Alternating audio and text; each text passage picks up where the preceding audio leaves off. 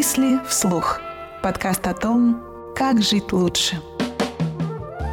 Доброго времени суток. Это первый выпуск подкаста «Мысли вслух», подкаст о том, как жить лучше, где в каждом эпизоде новые эксперты из разных областей будут делиться с нами техниками, помогающими улучшить качество нашей жизни. У микрофона Вита Зуева, наконец-то, после долгих лет терзаний, решившая открыть свой подкаст. Пожелаем мне удачи и поехали.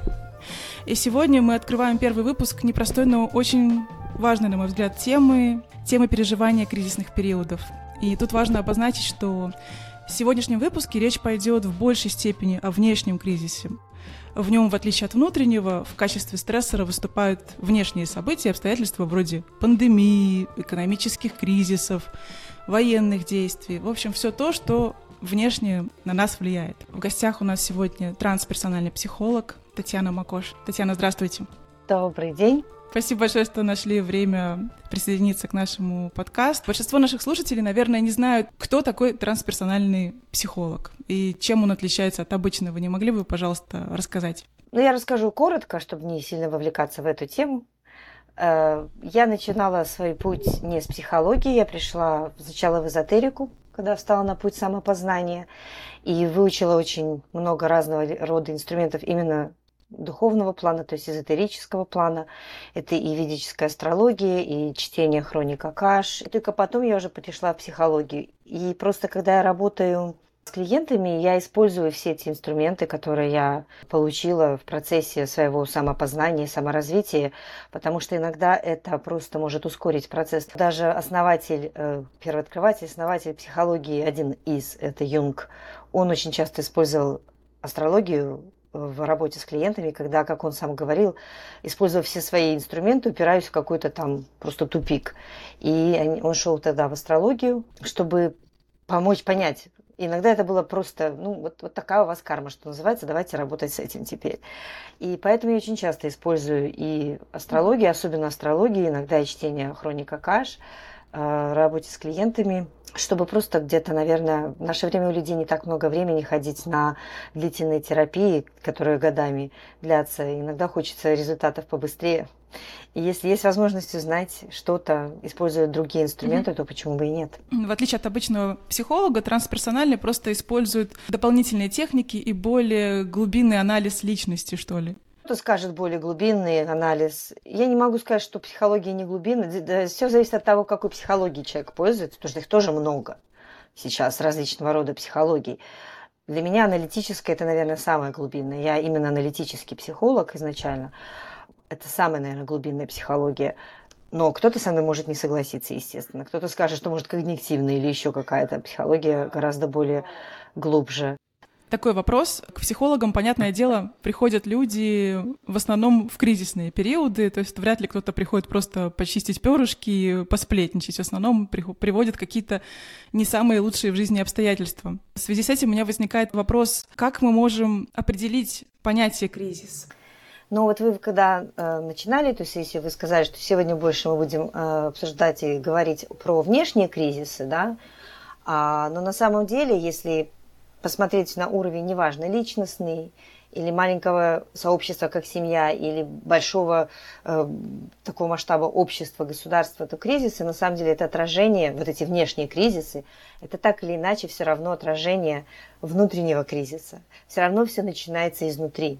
Будь то на личностном уровне, и потом это выходит просто наружу, потому что мир человеку отображает его внутренний кризис через какие-то внешние проявления, например, через разводы, через потери работ или проблемы со здоровьем – если это общество, то это может, к сожалению, выражаться через какие-то военные операции. То есть, когда у индивидуума есть какой-то внутренний кризис, неразрешенный, что-то внутреннее, это будет выражаться внешне, на внешнем, внешнем мире. И это всегда какое-то такое событие, которое выходит за рамки обычного повседневного опыта, будь то человек или общество.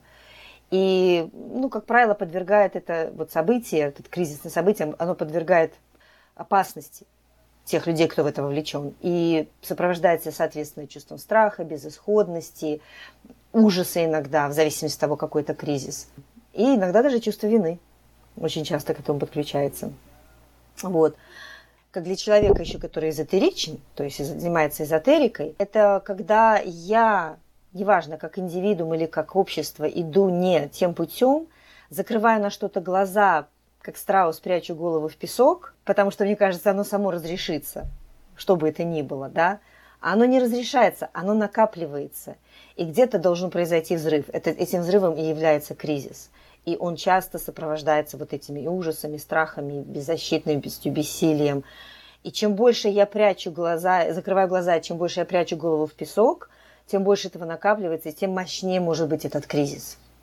Будь это на индивидуальном уровне, или будь это mm-hmm. на уровне общества, государства. Вы, в принципе, описали вкратце, в чем задача кризисных периодов, правильно? Или можно еще что-то добавить? В чем их функция? Ну, задача на самом деле в чем заключается? А, мы сюда пришли развиваться. И когда мы находимся в стагнации, когда мы живем, так сказать, в удобном болоте, мы не развиваемся. Мы устраиваем свою жизнь. У нас есть кредит на дом, у нас есть машина, у нас есть семья, дети ходят в школу или там, ну, неважно, у каждого свое. А нужно развиваться. Если человек перестает развиваться, у него обязательно возникнет кризис, потому что как травма нам кризис необходим для развития. Нам как индивидуум или нам как целому обществу, нам как целому государству. Если мы развиваемся не в том направлении, случится кризис. И если мы вообще не развиваемся, тоже обязательно случится кризис. Потому что и так вот каждая семья, если брать на уровне семьи, у каждой семьи там плюс-минус каждые 7 лет случается кризис – потому что семья тоже должна отношения, несмотря на то, что мы уже создали семью, мы уже женаты, все, отношения все равно должны развиваться, они не могут остановиться, несмотря на то, что уже создана вот эта так называемая ячейка общества. Все равно люди должны развиваться, если развиваются люди, будут развиваться отношения. Если развиваются отношения, если они не развиваются, случится кризис, потому что им нужно куда-то идти, они не могут стоять на одном месте. Мы не пришли в этот мир, чтобы найти точку, где нам хорошо, и просто наслаждаться этим. Мы можем этим наслаждаться через развитие, все равно нужно идти дальше. Я вижу, мы пришли сюда, чтобы стать лучшей версией самого себя, будь то человек или общество, неважно, понимаете? И поэтому, если мы, ну, э, масштаб кризиса, скажем так, будь это на личностном уровне или на уровне государственном, будет зависеть от того, насколько человек или государство, или семья, неважно, где случается кризис, а, застряли где-то и не развивались или шли не туда. Мне, например, встречались люди, у которых вот так называемый кризис среднего возраста проходил довольно эм, легко, скажем так. Он был все равно, они все равно там о чем-то задумывались, они все равно пытались что-то менять, но не было такого катастрофического кризиса, где нужно было что-то кардинально менять, где нужно было что-то разрушать, чтобы строить новое. Это все равно был кризис среднего возраста. Но они все равно шли за своей интуицией, например, за своими какими-то желаниями, потребностями, и удовлетворяли их, и продолжали расти и развиваться. А есть люди, которые не идут за этим. То же самое с обществом.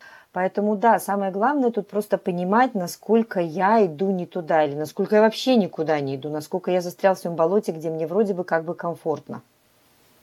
Понимаете? И от этого будет зависеть масштаб кризиса, через который вы будете проходить. Или вы лично, или вы как общество. Скажите, пожалуйста, а чем отличается кризис от депрессии? То есть обычно люди часто любят э, все категоризировать депрессией. Вот у человека плохое настроение, он в депрессии. У него то-то, он в депрессии. Но все-таки есть же какая-то разница между кризисом и депрессией. Ну, да большая разница. Ну, в наше время очень модно, как ни странно это звучит, э, но очень многие используют слово депрессия, знаете, как любовь и Бог. Оно теряет смысл, когда его слишком много используешь. На самом деле депрессия это очень серьезно. Это не тоска, это не печаль, это не, это не кризис. Кризис может привести к депрессии. Затяжной кризис может привести к депрессии. Как общество в целом, так и ну, индивидуум, личность, естественно, или даже семью. Депрессия на самом деле это как декомпрессия, когда человеку или обществу нужно пройти через какой-то вот период, где нужно себя полностью остановить. Депрессия – это как остановка, не очень хорошая остановка. Это уже такая крайняя мера, когда, э, как мне кажется, уже использованы были все другие инструменты показать тебе, что ты ну, перенаправить, куда тебе идти, что тебе делать, ты все эти знаки игнорируешь, это уже такой последний, скажем так, ресурс, который используется, я не знаю, вселенной, кем хотите это назовите, самим человеком, чтобы остановиться. декомпрессию произвести и начать строить что-то заново. Но это уже такой индивидуальный уровень. И депрессия, когда человек в депрессии, ему уже реально нужна помощь. Вот реально. Самому из этого сложнее выбраться, к сожалению. Возможно, не то чтобы невозможно, возможно. Было бы еще желание. Просто в депрессии часто не остается желания никакого. В кризисе есть желание выжить, часто еще есть, а в депрессии уже этого желания может и не быть. Поэтому тут, ну, тут зависит, потому что есть клиническая депрессия, есть разного рода депрессии тоже. Есть депрессии, которые, несмотря на сколько я не верю в медикаментозную помощь, но, тем не менее, без этого иногда невозможно даже просто начать выход. И там нужна работа вместе психолога и психиатра. То есть, если я правильно поняла, отличие кризиса от депрессии это все-таки, что в кризис у нас есть некий пуш. То есть нам надо выживать, нам надо что-то с этим делать. Депрессия это больше состояние, когда ничего не хочется. Вообще. Ну, их вообще сравнивать довольно странно. Тут больше причинно-следственная бывает, что кризис является причиной депрессии часто.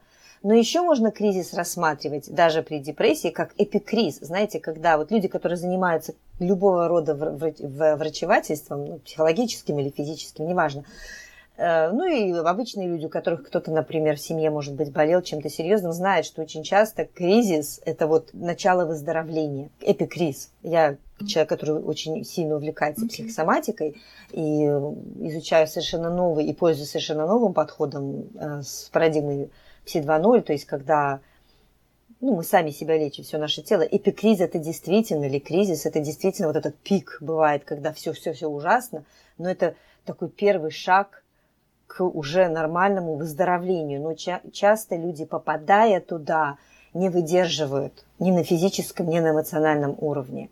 Потому что они не знают об этом, это раз. И может так случиться, что они просто в этот момент одни, ну, то есть у них нет какой-то помощи, либо физической, либо эмоциональной, либо физической и эмоциональной, в зависимости от того, какая им помощь нужна в этот момент. Иногда нужна и та, и другая. И очень часто человек, попадая, проживая вот этот эпикриз или кризис вот такой, он его может не выдержать и свалиться, либо в лучшем mm-hmm. случае, на самом деле, свалиться либо в очень сильную депрессию, либо еще, ну, у каждого по-разному бывает. Сейчас просто мы не об этом говорим, но... То есть, с одной mm-hmm. стороны, как бы сравнивать нельзя, но в депрессии есть тоже кризис. Кризис может привести к депрессии, и в депрессии в момент выздоровления тоже может случиться кризис, который будет первым шагом к уже возвращению к нормальной жизни. Как ни странно угу. это звучит. Интересно. А, вот такой вопрос. Ну, если мы говорим, да, о положительной какой-то коннотации, что всегда есть обратная сторона медали. То есть помимо да. того, что это тяжелый период, да, это еще да, да, и да. обновление. Угу. А, и если говорить о кризисе, в период небезопасности, будь то физическая небезопасность, если мы говорим там про военные действия, либо материальная небезопасность, угу. когда какие-то экономические факторы на нас влияют, будь то увольнение с работы или еще какие-то внешние факторы, как вот мы в этот период небезопасности, своей нестабильности можем находить в себе опору внутреннюю? Это, знаете, очень, с одной стороны, с одной стороны, это кажется такой сложный вопрос, но ответ на него, как ни парадоксально, звучит очень прост. Самое главное, вот есть, как бы я бы сказала, две вещи, которые взаимосвязаны. Самое главное, что мы можем сделать в моменты, когда нам вот страшно, в кризисе, мы, мы чувствуем себя незащищенными, в безопа- не в безопасности, мы чувствуем себя подавленными. Это находиться в моменте здесь и сейчас. Если мы посмотрим на то, как выживали люди во времена, например, Второй мировой войны, просто потому что она самая к нам, ну, близкая, да, в мировом порядке – потому что есть люди в других странах, в которых войны случаются периодически и чаще, но если брать мирового уровня, то Вторая мировая война, они выживали именно потому и проживали все эти кризисы, потому что они просто жили в этом моменте. Думать о будущем было сложно и, и, бессмысленно иногда, потому что ты не знал как. И тебе нужно было жить здесь и сейчас. Когда случается что-то самое страшное, на тебя нападает паническая атака – потому что в кризисы такие вот, если это военное событие или ну, что-то страшное происходит, да, может э, это произойти. Лучшее, что вы можете сделать для себя, первое, вот в моменте осознать, что это со мной происходит. И в буквальном смысле слова осознать, где я нахожусь. Я сейчас сижу на стуле, передо мной стол, а, здесь окно, там светит солнце, пощупать себя, то есть полностью вернуть себя и физически, и эмоционально в момент здесь и сейчас. И делать это просто постоянно. Возвращать себя каждый раз, где я сейчас, что со мной происходит, что я чувствую, как я себя ощущаю. И это, опять же, о том, как второй момент, который, я уже сказала, взаимосвязано, это что вот в любой такой ситуации, в самой тяжелой, связанной с неопределенностью, самое лучшее, что человек или общество может сделать, это сфокусироваться на себе, организовать как, какую-то себе внутреннюю стабильность. То есть, что я сейчас могу сделать для себя – Например, если я потерял работу, что я сейчас могу сделать для себя? Чем я могу сейчас заняться?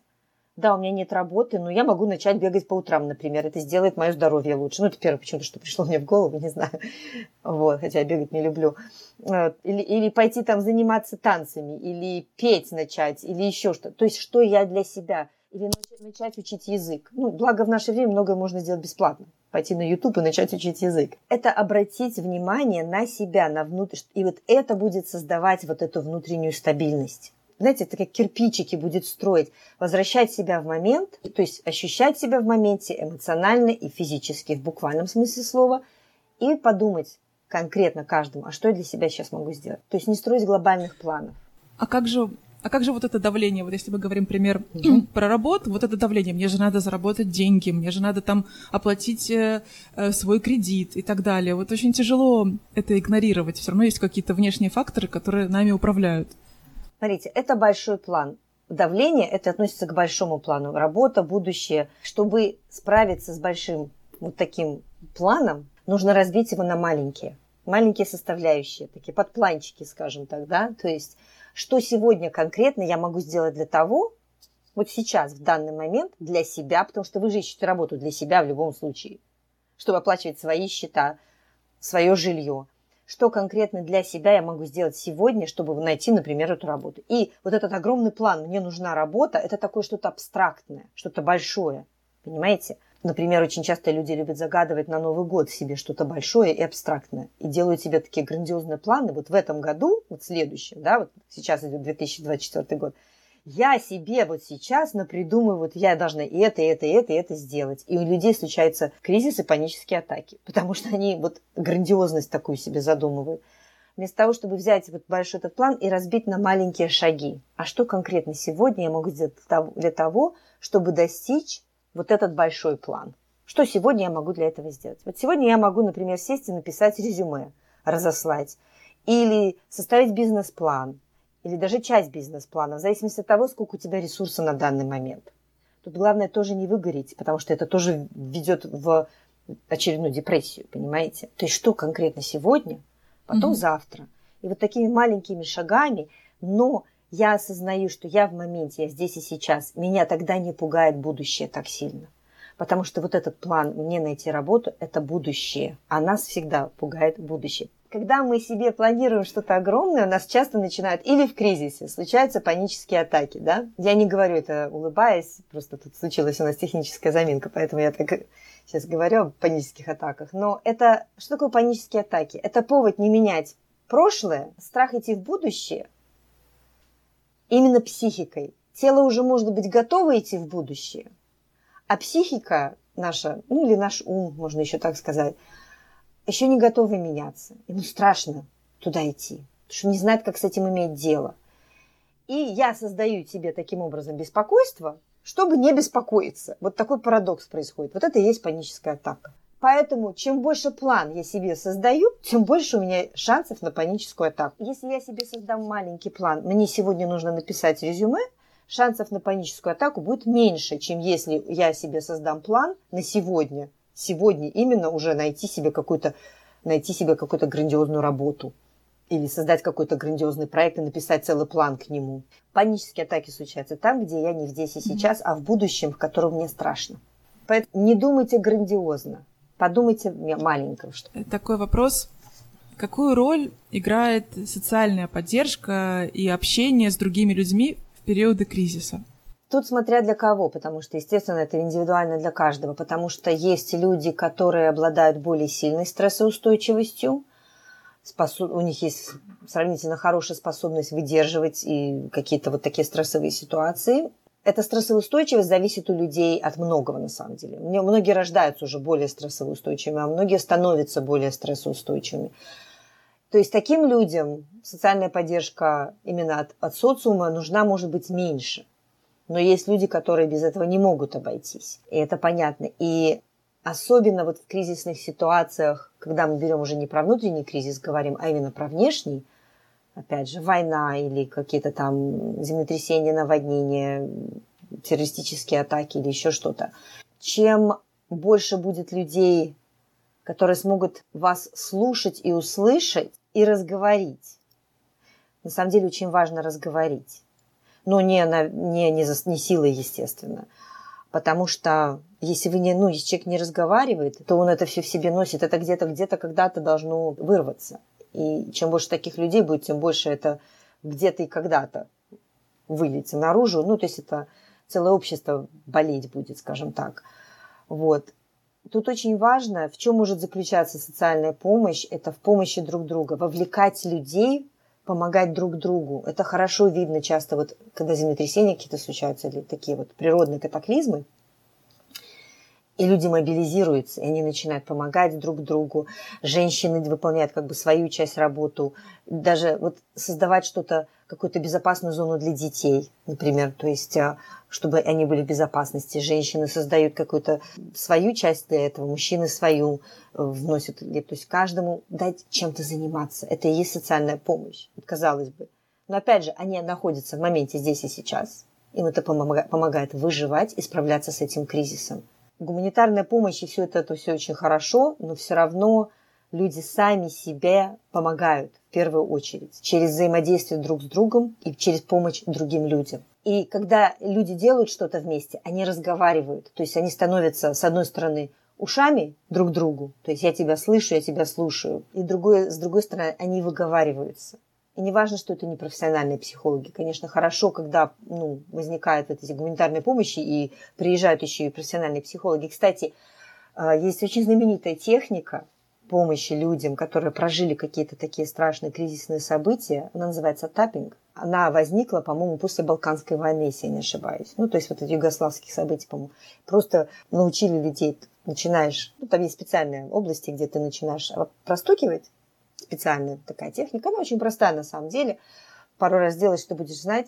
Ну, во-первых, это всегда возвращает людей, опять же, в момент здесь и сейчас, потому что они чувствуют себя, они делают, они концентрируют свое внимание на том, что они делают и что они чувствуют – и это еще помогает, э, ну, просто потому что это задействует определенное нервное окончание. Там. В такой кризисной ситуации возникла вот такая конкретная техника, которая очень хорошо используется. Вы не могли бы только описать вот эту технику таппинг, э, потому что нас будут в основном слушать, а не смотреть, как, как вообще это как ее, может быть, найти? Просто загуглить? Знаете, как можно ее описать? Аудио. Да, ее можно загуглить. Есть даже целый, есть целый ап, который можно установить даже на телефон, и там у них сессии целые проходят. Там просто... Потому что я, я ей, честно говоря, пользовалась очень немного. Слава богу, мне не надо, она была так сильно в моей жизни. Вот, но, а, в принципе, ее можно найти, я даже думаю, что и на Ютубе. Есть очень много разных и версий ее, и она очень простая, просто кончиками пальцев вы простукиваете лицо, голову, там, по телу. Ну, есть разные варианты, то есть в зависимости от того, опять же, насколько сильный там кризис проживает человек, но это называется таппинг, простукивание. Скажите, пожалуйста, если мы говорим о людях, не тех, которые проживают сейчас кризис, а тех, у кого родственники или близкие друзья проживают кризис, допустим, это может быть военный кризис, война или экономический, вот как людям поддержать своих близких в такой ситуации, чтобы, с одной стороны, не слишком их опекать, с другой стороны, чтобы додать то количество поддержки? Вот есть, есть ли какой-то рецепт? Самое главное, что вы можете сделать, любой человек, что может сделать, это быть, быть рядом да, то есть слушать, быть ушами, слушать, поддерживать. В психологии это называется контейнировать. То есть когда человек, дай бог, чтобы человек начинал говорить, жаловаться, например, да, что ему там плохо, ему страшно, ему больно, он, он не чувствует себя в безопасности.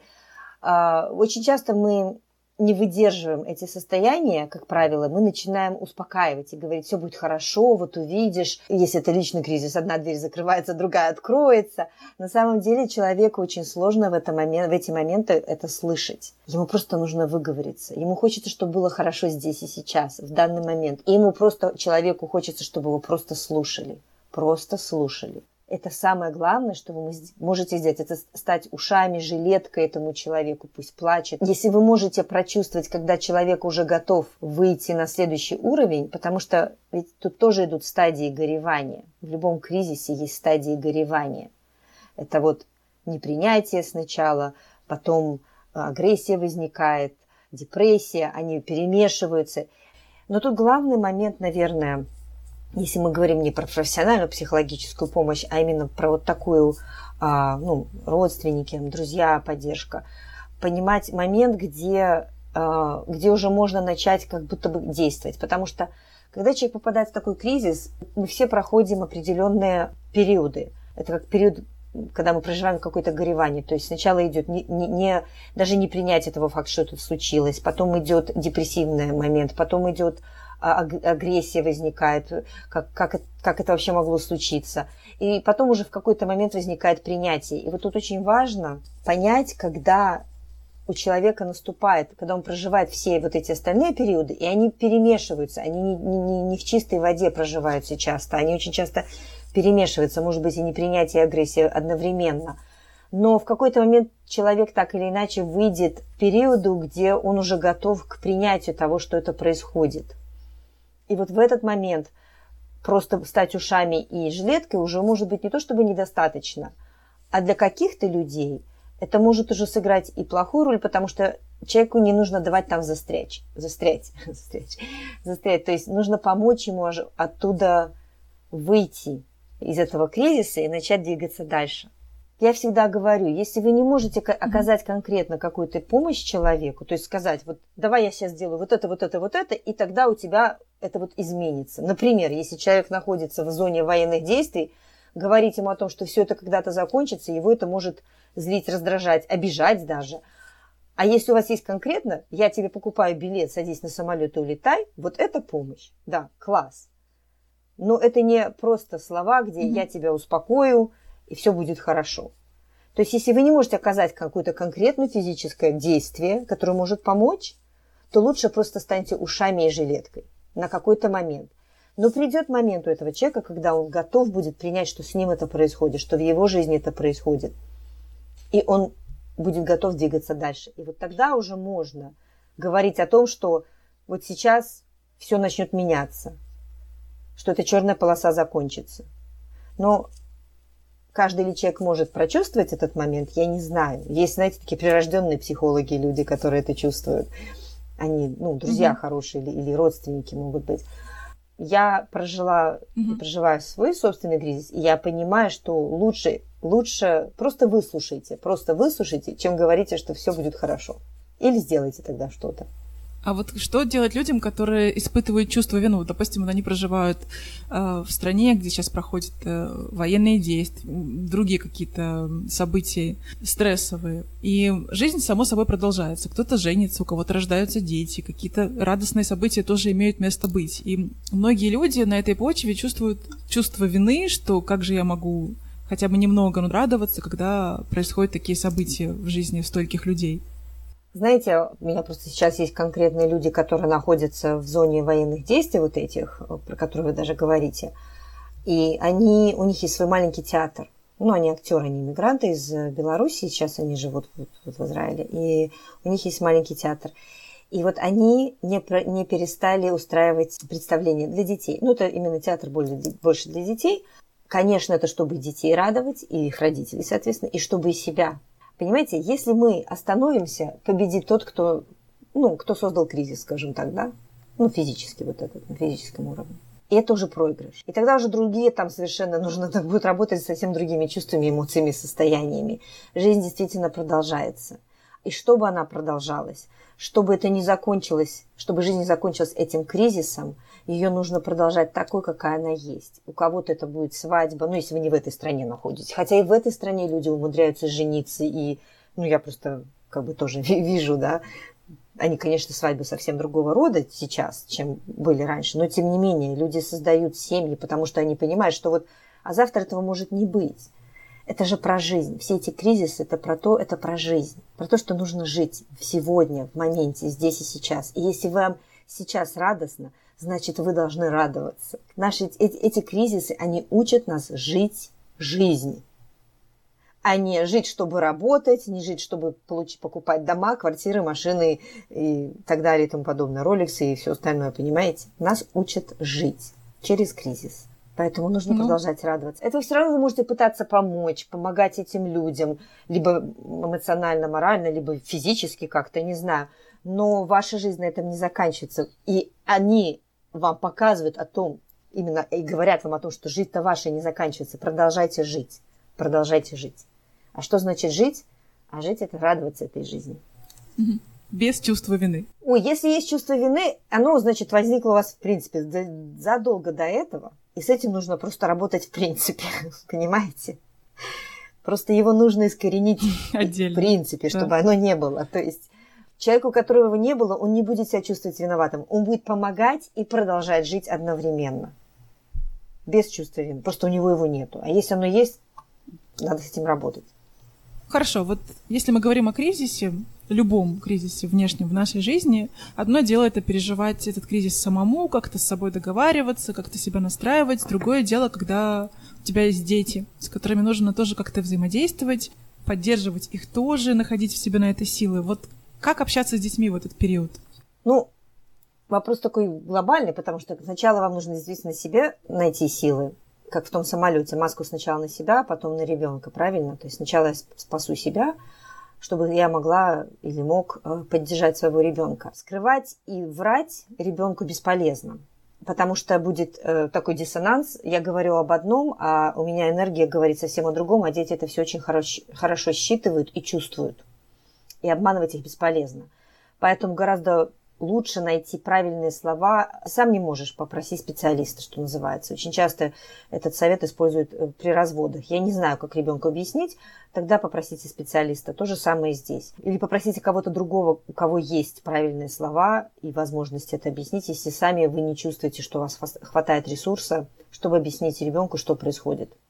Ну, это если мы говорим про кризисы вот такой, такого рода, как военные действия, там, или землетрясение, или еще что-то такое. То есть все равно скрывать бесполезно. Нужно говорить, нужно общаться с детьми и объяснять им, что происходит. Это будет честно, и они, у них не будет слоения, раздвоения между то, что я чувствую, и то, что мне говорят взрослые. Взрослые мне говорят, все нормально, все классно.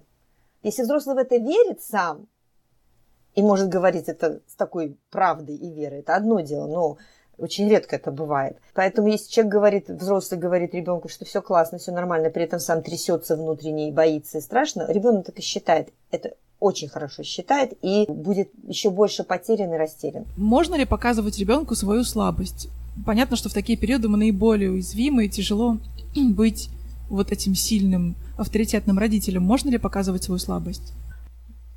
Почему нет? А мы все живые люди, и дети, они, как я уже говорила, они считают, если вы будете изображать из себя стойкого оловянного солдатика, а внутри будете слабыми, у них произойдет э, дисбаланс такой, они не поймут, то есть им будет сложно понять, почему они считывают одно, чувствуют одно, например, в маме, да, это касается даже ну, в, буднич, в будничной жизни. Вот развод у родителей там, или еще. Это что же кризис, правильно? И мама такая вся сильная якобы, изображает, она mm-hmm. не плачет при мне никогда. А внутри она там вообще ну, полностью разбита и раз, разрушена.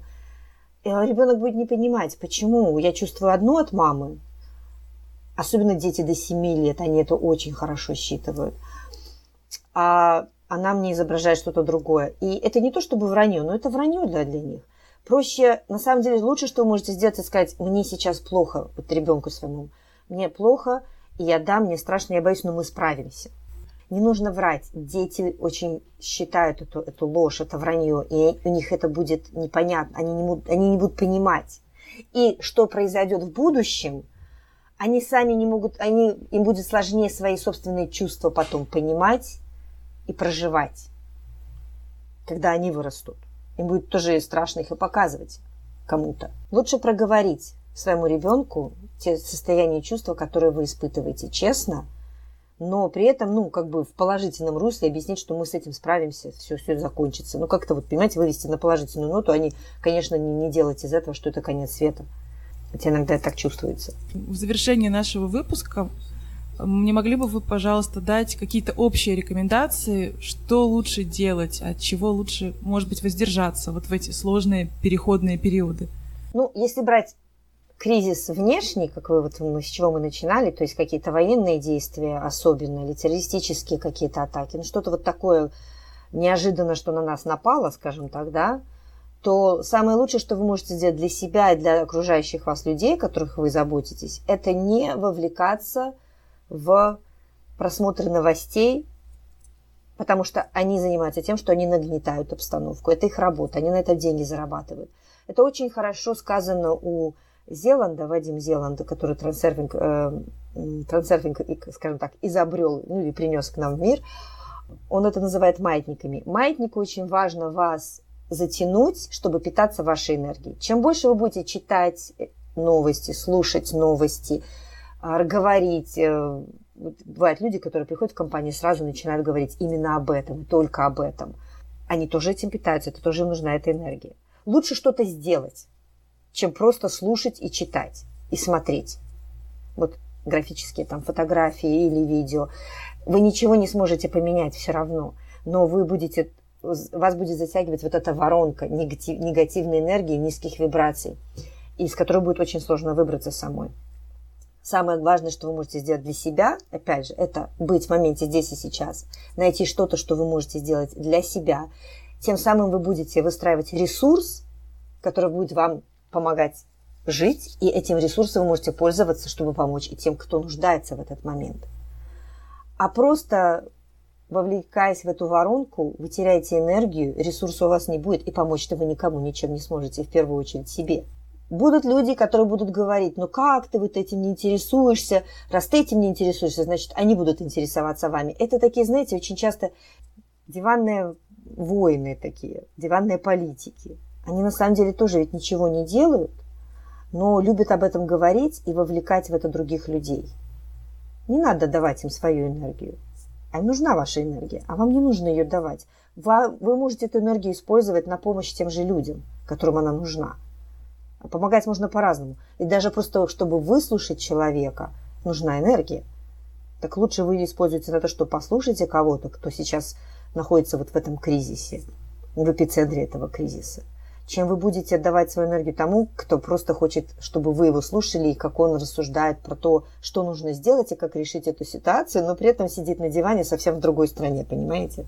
Ну, то есть, подводя итог, можно сказать, что из всего, если суммировать весь наш разговор, что основная задача даже внешнего кризиса – это наша внутренняя трансформация, мы должны сосредоточиться больше на внутреннем. Да, на себе. Все начинается с себя. Весь мир начинается с себя. Я не про эгоизм сейчас говорю, как многие могут воспринять, но начиная трансформировать себя, я трансформирую мир вокруг себя.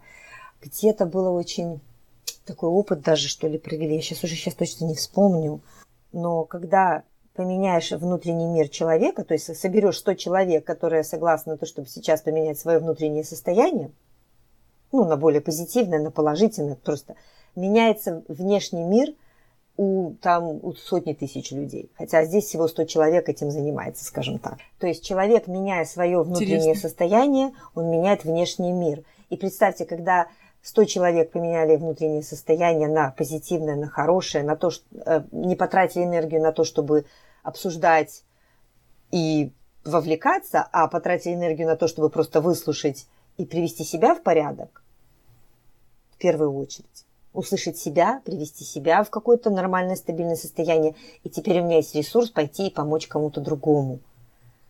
И вот таких 100 человек поможет сотням тысяч человек. Mm-hmm. Больше, чем те, которые вовлеклись и просто говорят, говорят, говорят, говорят, но а внутренний мир у них тот же кризис, который происходит во внешнем мире. Потому что наш внешний мир – это отображение нашего внутреннего мира. Это отправная точка. Все. Спасибо большое за суперинтересный и полезный как никогда сейчас эфир. Спасибо, что вы были с нами. С нами была Татьяна Макош, она трансперсональный психолог, инстаграм-аккаунт и фейсбук Татьяны. Я оставлю в описании к этому выпуску. А в завершении хотелось бы процитировать знаменитого австрийского психиатра и философа, бывшего узника концлагерей Виктора Франкла, что именно там, где мы не можем изменить ситуацию, мы призваны измениться сами. И вот на этой позитивной ноте хочется закончить выпуск. Услышимся в следующем выпуске. С вами была Вита Зуева и подкаст «Мысли вслух». Всего хорошего и внутренней стабильности нам всем в переживании кризисов. Пока-пока.